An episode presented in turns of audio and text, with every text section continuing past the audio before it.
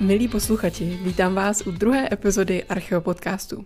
Velká část vás typovala na Instagramu, že dnešní téma bude zaměřeno na pravěk. Nebude tomu tak, ale rovnou vás nalákám na epizodu další, kde už se do pravěku podíváme. A ta vyjde opět za 14 dní. Dnešní téma nás ale přenese do minulosti ve srovnání s pravěkem téměř nedávné. Budeme se pohybovat mezi 19. stoletím a dobou železnou. Jak spolu mohou tak vzdálené epochy vůbec souviset? To nám ukáže dnešní host, archeolog Jan Kysela. A vy můžete během toho sledovat, třeba i v kontrastu k epizodě předchozí, kde Janča vedla rozhovor s Vojtou Pexou, která byla mimo jiné o terénním výzkumu, ehm, tak můžete sledovat, že archeologie a práce v ní může být opravdu pestrá, různorodá a že ne vždy to znamená právě jenom ty terénní výzkumy. Mám radost, že mohu přivítat v Archeopodcastu našeho dalšího hosta Jana Kyselu. Vítej Honzo. Honičko. Honza je archeologem, který působí na Ústavu pro klasickou archeologii Univerzity Karlovy a má za sebou četné studijní a následně i badatelské výjezdy, pobyty v zahraničí. Mezi ty nejdůležitější si asi dovolím vytáhnout Opidum Bibrakte ve Francii v Burgundsku a pravidelná účast na české archeologické expedici v Uzbekistánu. Eh, Honza své bádání zaměřuje především na mladší a pozdní dobu železnou, a to jak u nás ve střední Evropě, tak ve Středomoří a zároveň na vztahy mezi těmito dvěma oblastmi. Eh, přednáší na své, řekněme, domovské univerzitě, na Ústavu pro klasickou archeologii na Karlově univerzitě a externě také v Brně na Masarykově univerzitě a v Českých Budějovicích na jeho České univerzitě. Honzo, moc ti děkuji, že jsi udělal čas a přijal si pozvání k tomuto rozhovoru. Moc mě těší, děkuji za pozvání. Když se oprostíme od tohoto oficiálního představení, tak si myslím, že je ještě důležité zmínit, že zatímco v některých epizodách uslyšíte archeologi, kteří se věnují třeba záchranným výzkumům a jiným terénním akcím, tak eh, Honza je archeologem, který se zaměřuje na to, co bylo v kontaktu s lidmi v minulosti eh, snad nejvíce – a to na předměty. A potom s neuvěřitelnou pečlivostí a smyslem pro detail dokáže dávat těmto předmětům téměř až druhý život tím, že se přináší eh, zpátky do našeho povědomí. Téma, na které se podíváme dnes, je také příběhem předmětů. Možná se nejedná přímo o archeologické nálezy v pravém slova smyslu, ale tak prý jedná. Um, rozhodně vám k tomu Honza řekne za chvíli o něco více. Eh, naše téma tedy je falza archeologických nálezů z opěda Stradonice. Než se ale podíváme přímo na toto téma, tak bych si dovolila ti na začátek položit ještě několik stručných otázek, které klademe všem hostům. A první z nich bude, proč jsi se rozhodl stát archeologem? Uh, jestli jsi to chtěl už od dětství, nebo jestli se to postupně nějak vyvíjelo a dozrávalo? Mně archeologie vždycky přišla absurdně samozřejmá. Mm-hmm. A i když jsem třeba nepočítal s tím, že s archeologem stát, tak mě prostě přišla archeologie jako samozřejmost, která jako je kolem nás. Uh, máš nějakou oblíbenou lokalitu, kterou rád navštěvuješ i ve volném čase? Rozhodně. Uh, Bibrakte. Uh, I když jsem tam nekopal, tak jsem si vždycky ujel ty 2000 kilometrů aspoň jednou, tisíc uh, kilometrů aspoň jednou ročně, abych se tam, abych se tam podíval. Mm-hmm. No a v Čechách závist, mm-hmm kde se nejméně šestkrát do roka a Stradonice samozřejmě.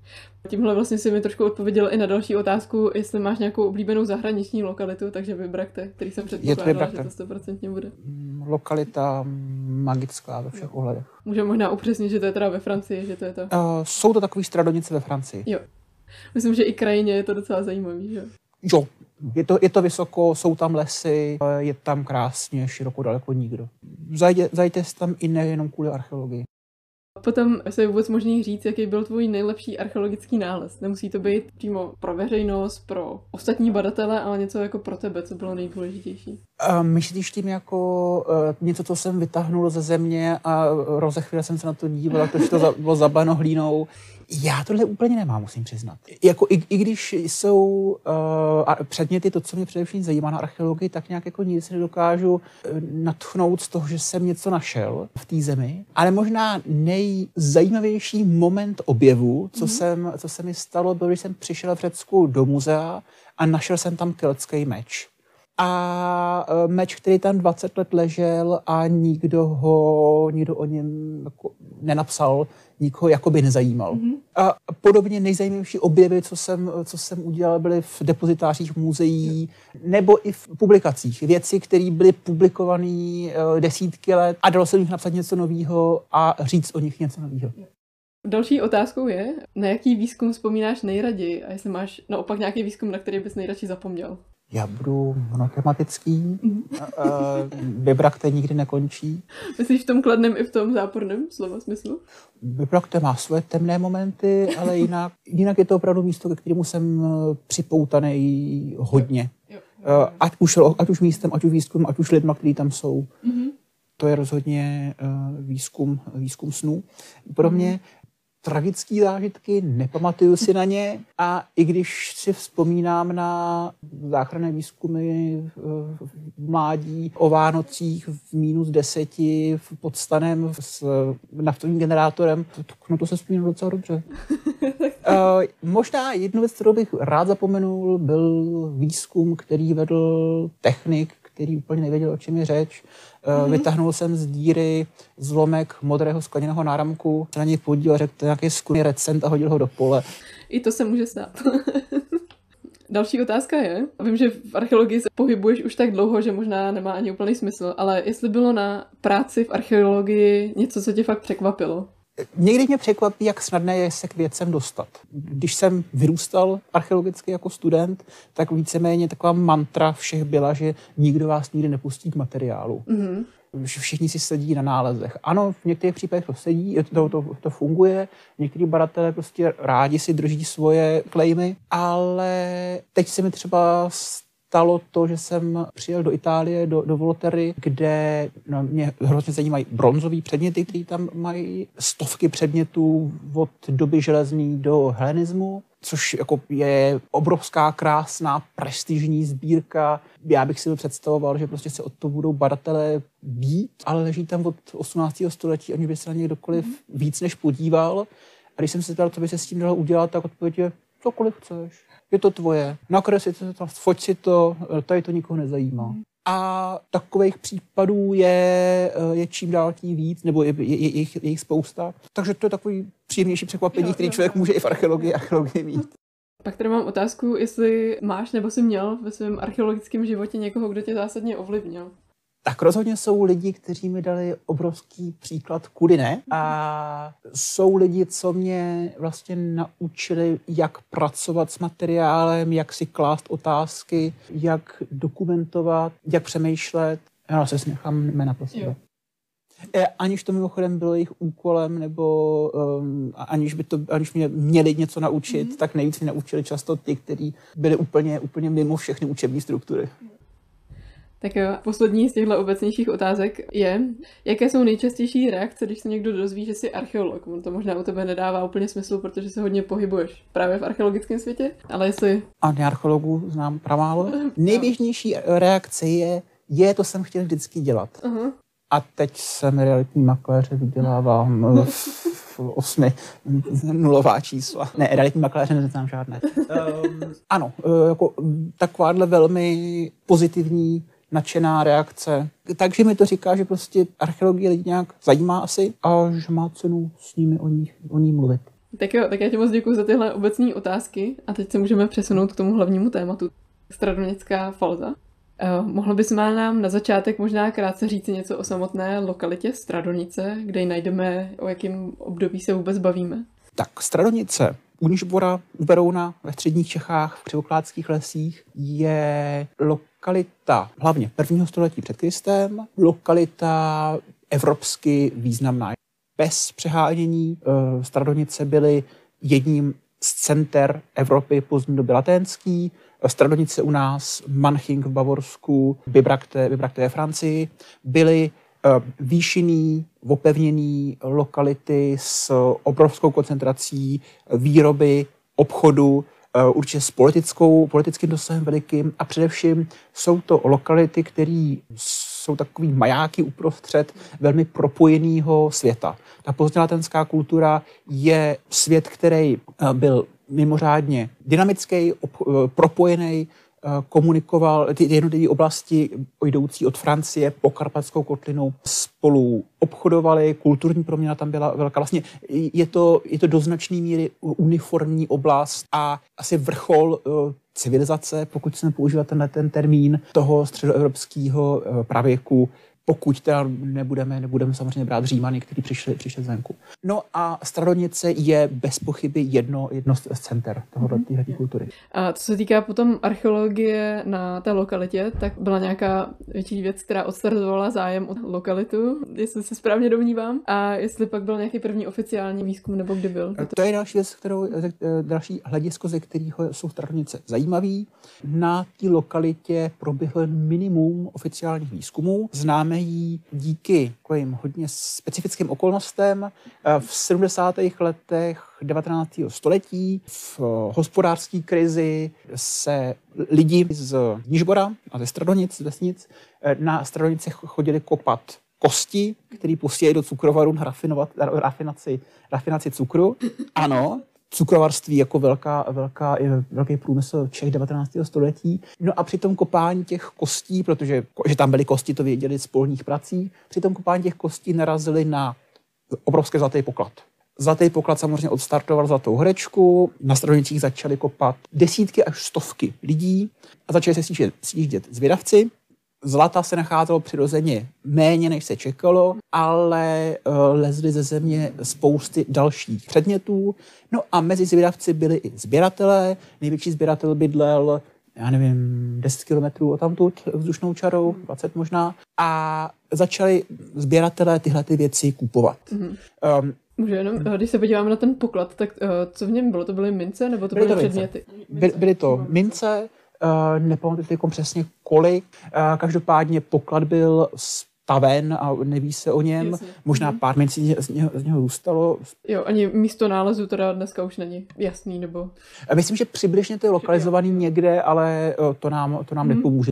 No a uh, podstatný je, že tyhle ty divoký výkopy vydali stovky, tisíce, skutečně deset tisíce předmětů, který odkupovali tyhle ty sběratele. Oficiální archeologie byla hodně v začátcích v Čechách tehdy a nepodařilo se jí tuhle, tohle, ten, tohle, ty události nějak podchytit. Takže všechno, to, co o Stradonicích víme, je z denního tisku, přímo z tohoto období a z popisů nějakých těch poloamatérských archeologů, kteří tam tehdy pobývali. Možná dá se říct třeba, kolik těchto amatérských archeologů nebo lidí, kteří tam kopali, bylo? Ty novináři nebo archeologové píšou o stovkách, nevím do jaké míry je to přehánění, taky asi tam nebyl, nebyly stovky lidí půl roku. Předpokládám, že to mělo prostě nějakou explozi zlatý horečky a potom mm. tam vytrvali jenom ti, kteří byli obzvlášť věci oddáni. Mm. Důležitý je, že tenhle ten zájem třeba po pár měsících opadnul a e, na Staronicích se potom stalo už jenom velmi málo.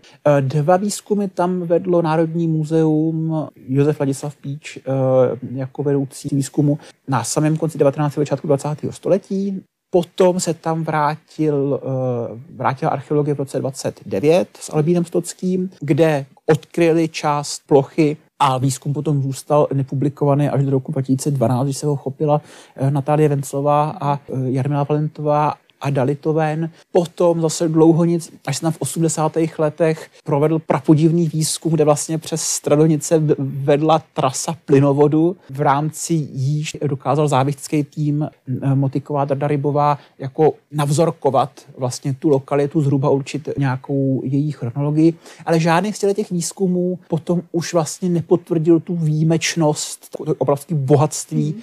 té lokality, která se zdála být právě v tom 19. století. Dlouho se o Stranicích mluvilo jako o lokalitě dokonale vytěžený, vyčerpaný, která už nemá žádný potenciál vědecký. No ale když se potom udělal celoplošný geofyzikální výzkum, eh, Roman Křivánek, potom to zpracovali s eh, Bětkou Danielisovou, tak se zdá, že vlastně pořád ta lokalita nějakým způsobem má co říct. Napadá mě, jestli myslíš, že to bylo v té době těma novinama a zprávama tak nafouklý, že kvůli tomu měla ta lokalita tuhle... Nafouklý to určitě nebylo, protože jo. ten obrovský nálezový fond, který tam tu je, není normální. Hmm. Rozhodně, rozhodně ta lokalita je svým, svým bohatstvím výjimečná. No a co jsou teda potom ta falza? Souvisela, předpokládám, tady s tímto obdobím. No, ano, vrátíme se zpátky do roku 1877, kdy se odehrával právě tenhle ten divoký uh, ani ne výzkum, ta těžba, řekněme, a mm, jde o to, že už, už jsem eh, říkal, že ten první výzkum šel potom po, po dalších pokladech, který nenacházel. Ale přišli tam ty zvědavci a sběratelé, kteří začali kupovat i nezlato. A zájem o tyhle ty nejúč suvenýry anebo i systematický vykupování všeho, co se na tronicích našlo, se ukázalo být do té míry lukrativní, že těm staroněckým nižborským těžařům to stálo za, za úsilí, které do toho vkládali. Jak jsem říkal, byla, to hospodářská, byla tam hospodářská krize, ty lidi ztratili práci v hutích, které tam jsou vedle a tohle to pro ně byl vlastně zdroj příjmu, který jinak v této oblasti krásný, ale hospodářsky nehostinný, by vlastně jinak nemohli dosáhnout. No a některý sběratelé, jako například ten eh, Štěpán, Štěpán Berger ze svatého Jana pod skalou, kupovali skutečně ve velkým. Ta jeho sbírka má tuším nějak desítky tisíc položek. Eh, Berger byl velkostatkář, byl, byl poslanec, mohl si to dovolit a měl vysloveně na místě agenty, který, eh, když musel být na statku nebo v parlamentu, který předvybírali a jednali za něj další. Uh... Ty, může jenom, takže on uh, si vybíral konkrétní věci, který už, o který měl zájem, že ty jeho agenti jakoby věděli, co ho opravdu zajímá. Uh, zdá se. Uh, kdo si mohl více vybírat, byl Grosse, který, který hmm. pracoval právě v těch hutích. Ten zjevně chodil, chodil osobně a vybíral skutečně hmm. kvalitní kusy, méně než, než Berger, ale kvalitní. Hmm. Berger skupoval, skupoval všechno. No a v tomhletom prapodivném hospodářském modelu kupování starožitností někteří těžaři kopáči eh, zjevně přišli na to, že když třeba ne, ne, ne, nenašli něco, co by mohlo dělat zajímat ten den, tak proč to nevyrobit? A časem a dokonce zdá se, že velmi brzy se stalo to, že vedle těch autentických nálezů se začaly vyrábět falza, které se začaly prodávat jako, jako autentický, mm. autentický nálezy. S tím, že eh, byla to praxe, o které se vědělo už ty eh, první návštěvníci Stradonic, kteří popisovali skutečně to dění, o tom psali jako o, eh, jako o jevu. Vyrábí se tady falza nejdřív kostěných věcí, potom kamenných mm. věcí, teď už vlastně jede úplně všechno a prodává se, prodává se, prodává se cokoliv. A bylo to tak nějak jako součástí koloritu toho té stravnické pouti, která, tam, která se tam odehrávala. Eh, a možná mě napadá, co, eh, protože do těch sbírek se vybíraly předměty jenom, které byly nějak zajímavý. Ví se, co se dělo s věcmi, které nebyly zajímavé, jako byly, já nevím, třeba právě střepy, keramika, která je častý archeologický nález, ale asi nebyla zajímavá pro sběratele. Byla. Byla. Mhm. Uh, samozřejmě, že uh, kupovali se především celý nádoby, zajímaly mhm. celý nebo co nejkompletnější nádoby, ale v těch sbírkách samozřejmě ne nejsou tam desetitisíce střepů, ale i v obyčejný střepový materiál se tam, se tam najde. Mhm. Ty sběratelé nebyli nezbytně sběratelé elitní byli to prostě milovníci starožitností mm. a jakýkoliv předmět, který nějakým způsobem zavánil tou, tou mm. starobytostí, je zajímal. Byli taky sběratelé různých, různých uh, úrovní. Bez pochyby uh, na stranici zavítal nějaký uh, řídící pan učitel nebo pan lékárník z vedlejší vesnice, mm. který si chtěl odvést suvenýr a koupil jednu kostičku a, a střep prostě, mm. aby měl nějakou památku. Mm. Vždycky se mluví o těch velkých, velkých sběratelích, ale nějaký mikrostradonické sbírky, sbírčičky se potom nacházejí v podstatě vlastně u každého sběratele konce 19. začátku 20. století nějaký stradonice byly. Mm-hmm. Buď opravdový, něco skutečně autenticky stradonického, anebo věci, které byly potom prodány nějakým jiným starožitníkem jako staroněcký, protože se stala prostě značka. Mm-hmm. Takže ty jsi vlastně říkal, že už ve své době se vědělo o tom, že jsou ta falza. Ano. A je možné, že ty sběratelé dokonce věděli, že si kupují falza? Nebo sběratelé by chtěli asi jenom ty starožitní věci, že jo? Uh, představ si, že ne. Mm-hmm. V těch třech největších sbírkách, které jsou dochované, ať už reálně nebo aspoň zobrazi, ilustrovaný, se zdá, že ty sběratelé věděli, co je a co není falzum. Mm-hmm. Eh, Lehmanova sbírka, ta je ztracená, ale máme z ní fotografie. Tam jsou falza pěkně schromážděný na, jsou to prostě fotografické tabule jednotlivých kategorií nálezů a falza se koncentrují na jedné tabuli. Berger, ten měl tu, tu desetitisícovou uh, sbírku a i podle pramenů se zdá, že Berger věděl, že se falza vyrábějí, věděl, že falza kupuje, ale kupovali vědomě ze dvou důvodů. Mm-hmm. Jednak se bál, že když se začne vybírat, že, že se nedostane k jiným předmětům. Za druhý, jak jsem říkal, byl to člověk, který uh, si mohl dovolit kupovat cokoliv, byl si vědom toho, že lidi v jeho kraji jsou na tom ekonomicky špatně mm. a vlastně kupoval od nich všechno, včetně fals, uvědomí toho, že jim pomáhá v těžké situaci. Eh, no a co se týká eh, těch samotných fals, tak ty si říkal, že se napodobaly věci z kostí, sošky, z kamene. Je uh, něco jako specifického? Napodobalo se vlastně cokoliv, mm. cokoliv, co se nacházelo, mohlo být předmětem mm. falzifikace. Trošku omezující v tom byl, byl samozřejmě materiál, který mohli, mohli používat. Ty falzifikátoři pracovali nejčastěji s hlínou a s kostí. Kosti, jak jsem říkal, byly tak četný, že se těžily prostě jako materiál a jsou taky jednoduché na opracování. Že jo? Takže kosti, ať už no, z 19. století, z toho se vyráběly buď jehlice nebo eh, hrací kostky. Dokonce stalo, že stávalo i to, že používali ty archeologické kosti s tím, že je dál opracovávali na výrobu dalších artefaktů. Další materiál byla hlína, která je mhm. samozřejmě snadno opracovatelná, s tím, že z toho se vyráběly uh, nádoby, přirozeně kompletní, ale mohli z hlíny vyrábět i předměty, které jinak fungují jenom v jiných materiálech. Je tam třeba jedno razidlo na mince, vyrobený z hlíny. Razidlo na mince, ze který, do které je otisknutá reálná mince. A nějakým způsobem prostě předpokládali, že to nikdo nebude spochybňovat. A nespochybňoval. A Potom, krom toho, je něco, to jsou nějaký kamenný předměty. Velmi oblíbený materiál je smůla, který nemá samozřejmě žádný precedens mm. v tom vlastním archeologickém materiálu, ale zase snadno se opracovává, nic nestojí, takže máme smolné mince, smolné figurky, Myslím, že to mělo napodobovat některé jako z materiálů, které jsou běžný jako Falsifikátorům bylo jasný, Eh, jako, bude jasný, že to je ze smůly. Že, že jasný, že to bude ze smůly. Ale aby a to je další z mých oblíbených, eh, oblíbených příběhů kolem těch srovnických fals, aby dodali důvěryhodnost tomu svýmu smolnému hmm. biznesu, tak, nebo ne, nevím, jestli tak bylo, ale připadá mi, že to je jedno z vysvětlení. Hmm. A v, jsou v těch sbírkách dva tyglíky, vyrobený falzifikátory, naplněný smůlou. Takže... si udělali takový alibi prostě. takže mi to připadá opravdu jako uh, falzum potvrzující falzum. Jasně, že, by, že museli tam, tam být uh, smolí mince, protože podívejte se, tady máme tyglí smůly. Tak naše jsme ho tamhle za rohem. A poslední, ještě, ještě co, mm-hmm. co důležité jako, jako um, materiál, jsou ty reální archeologické nálezy. Ne, nejenom kost, ale třeba i keramika. Stává se to, že je tam třeba dno nádoby, který je dopracovaný eh, do tvaru mestičky. Tím vlastně nějakým způsobem použijeme ten autentický nález a uděláme z něj cenější předmět, to je kompletní nádobu, mm, zdání kompletní nádoby.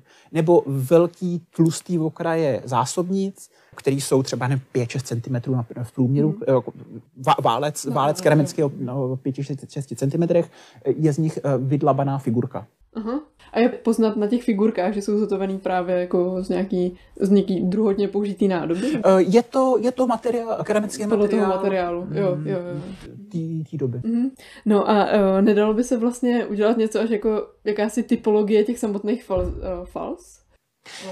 Um, jsou to různé skupiny teda i nálezů, že jo? Jak jsi říkal teďka, že jsou to od mincí po běžné předměty, sošky, tak jestli, uh, nebo zabývá se tím vůbec někdo? Um, jak jsem říkal, ví se o tom dávno, vždycky to bylo vždycky jako taková, takový pobavení kolem, kolem Stradonic. Já mám trochu dojem, měl jsem možnost se na, na ně podívat, nejdřív taky jenom, abych se pobavil, a došlo mě, že vlastně ty fáze nám můžou často říct něco o tom, co se vlastně skutečně nacházelo. Mm-hmm. Už jen proto, že skutečně zobrazují to, co se nacházelo do, do nějaké míry věrně. Asi, asi je zbytečné jako mluvit o, o konkrétních případech, ale pomáhá nám, pomáhá nám třeba ty fáza identifikovat nějaké drobnosti, mm-hmm. které jsme ani nevěděli, že ve středovnicích jsou. Mm-hmm. Konkrétní typy mincí můžeme rozpoznat a, t- a tak dále. Právě třeba u těch mincí díky tomu, že oni vyrazili minci, která se potom ztratila někde v dalších sbírkách, tak, tak ji vyrazili tak, tak. do hlíny třeba, jo, jo, nebo uh, do smůly teda. Tak.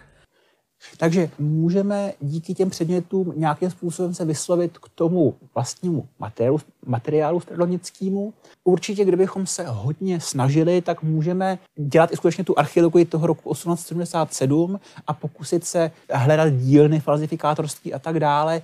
Trochu mi připadá, že to je, to by byla asi, to asi zbytečně investovaná, investovaná mm. energie to bychom se skutečně jako řešili to, co je zábavné, ale asi by nás to moc, moc neposunulo. Mm-hmm. Byla by to spíš o archeologie moderny, uh, nesouvisející se stradonicemi jako tím opětem. Uh, rozhodně by to, by to ukázalo krásné příběhy, ale uh, neřeklo by nám to nic o no, nic velkého.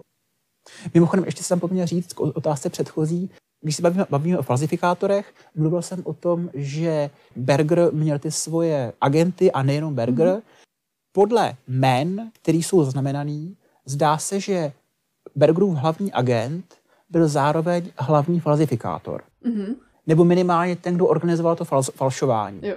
Takže mohli bychom se teď uh, chytit nešťastnějšího typu fals Bergerově sbírce, porovnat ho s fázy v jiných sbírkách, mm.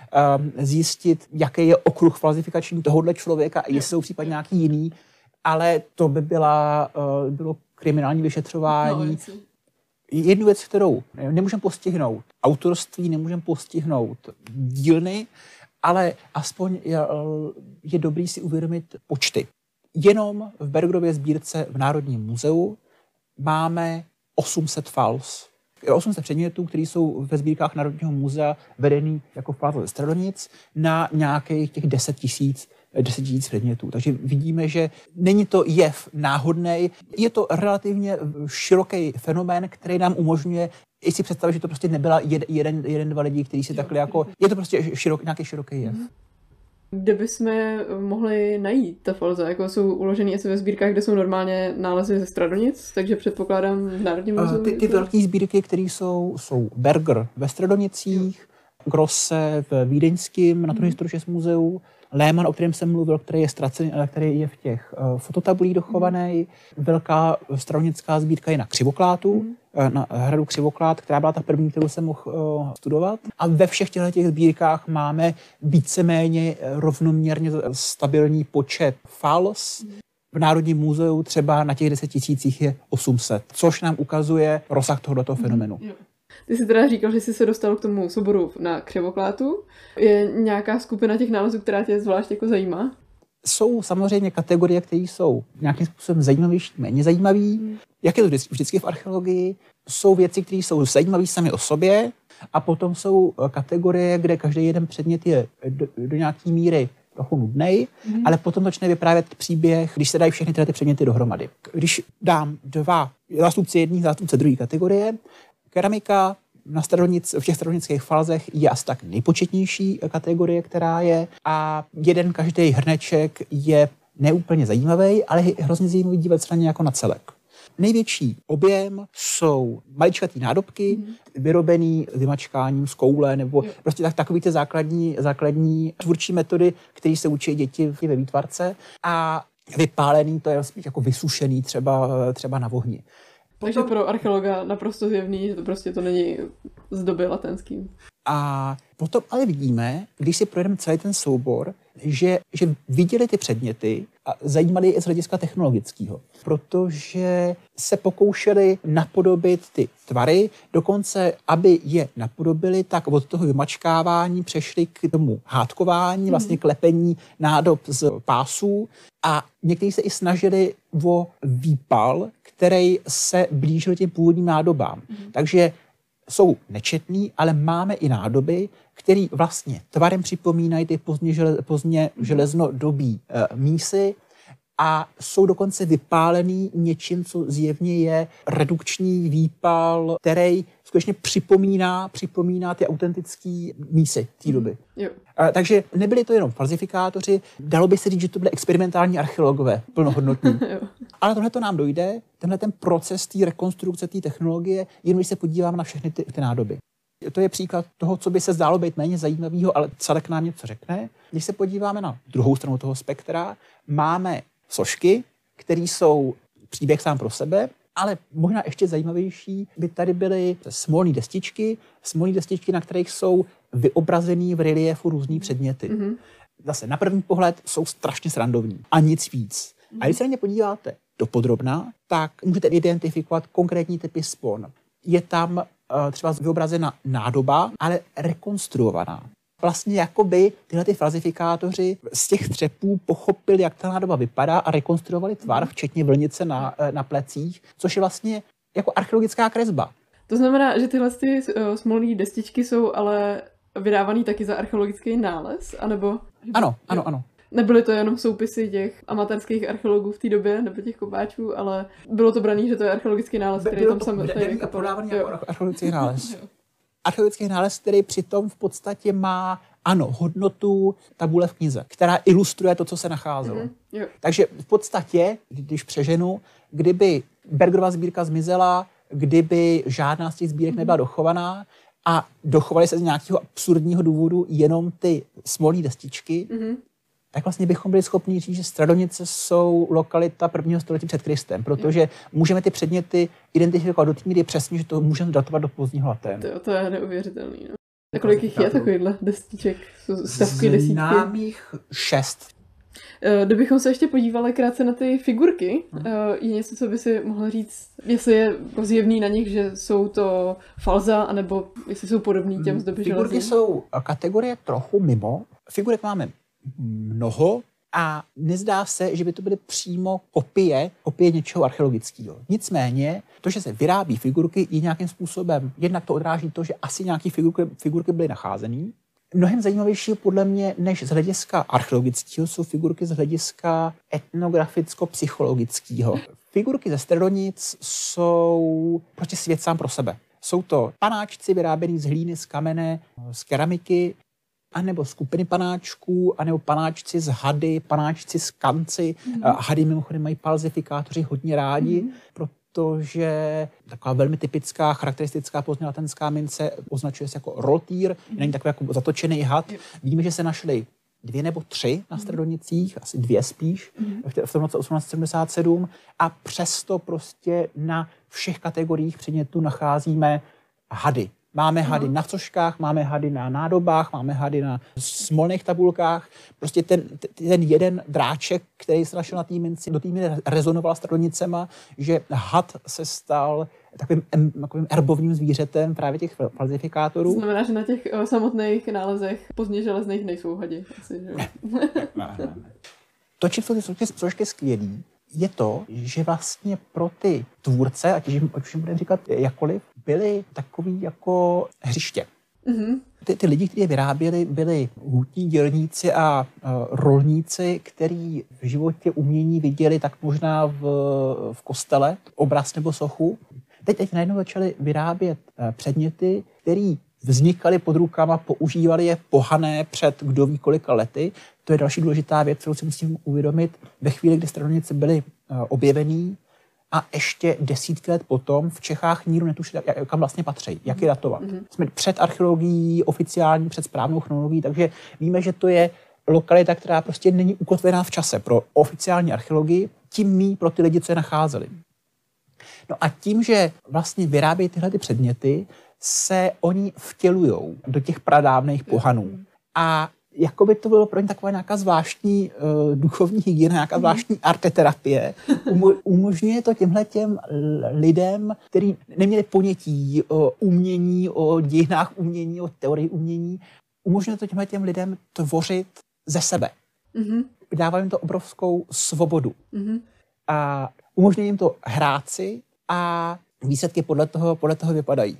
Vlastně nejpříhodnější nebo nej, nejnávodnější v tomhletom, v tomhletom ohledu je jedna věta z Albína Stockého. Albín mm. Stocký, archeolog, který pracoval na Národním muzeu a rozepsal rukopis právě o stranických falzech v roce 29, nestihnul to, umřel, takže teď to za ně musí dotáhnout někdo, někdo jiný.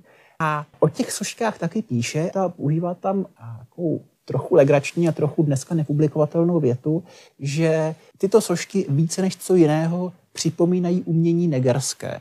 Mm-hmm. A Stocký to píše v roce 29. Mimochodem, uh, art negre uh, je termín, který se skutečně používal jako černý umění pro africký umění. Používá ho Picasso, používá ho Braque.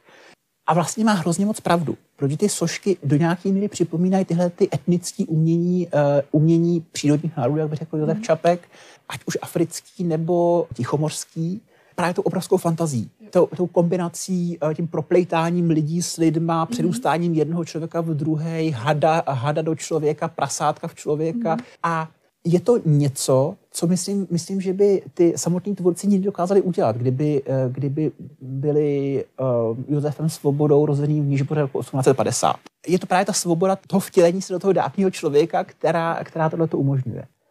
Což je samozřejmě věc, kterou bych hrozně rád nějak zhodnotil, ale já na to rozhodně nestačím. Mm. Pokud poslouchá nějaký etnograf nebo psycholog nebo uměnodějinář, rád se s tím, s tím do toho pustím. to je dobrá výzva. Tak uh, já myslím, že se nám pomalu chýlí čas ke konci. Jsem měla ještě připravených pár otázek k tomu propojení nebo srovnání s těmi samotnými nálezy doby železní, které jsou tvoje hlavní téma a ne právě tady ta falza. Ale já myslím, že bychom možná mohli o tom udělat někdy jiný díl o samotných třeba starodonicích nebo o něčem, co se týká fakt doby latenský. Moc rád. Já ti Honzo moc děkuji, že jsi udělal čas a domluvili jsme tenhle rozhovor, takže moc děkuji. Já moc děkuji tobě. Díky a ať se daří. A posluchači, které by zajímala přímo doba latenská, si nemusí vůbec zoufat, že jsme se tohoto tématu dnes dotkli opravdu jen velice okrajově, protože díl zaměřený přímo na dobu železnou je v plánu a vy se na něj už můžete těšit. Děkujeme, že posloucháte Archeo Podcast. Pokud se vám rozhovor líbil a nechcete si nechat ujít další, klikněte na tlačítko odebírat nebo follow a dejte nám like. A pokud nás chcete podpořit, podívejte se na náš Patreon. Tam také publikujeme detailnější popisy k epizodám, doporučenou literaturu k tématu, typy na výlety a další. Vše je volně dostupné a odkaz na Patreon najdete v popisu epizody. Děkujeme!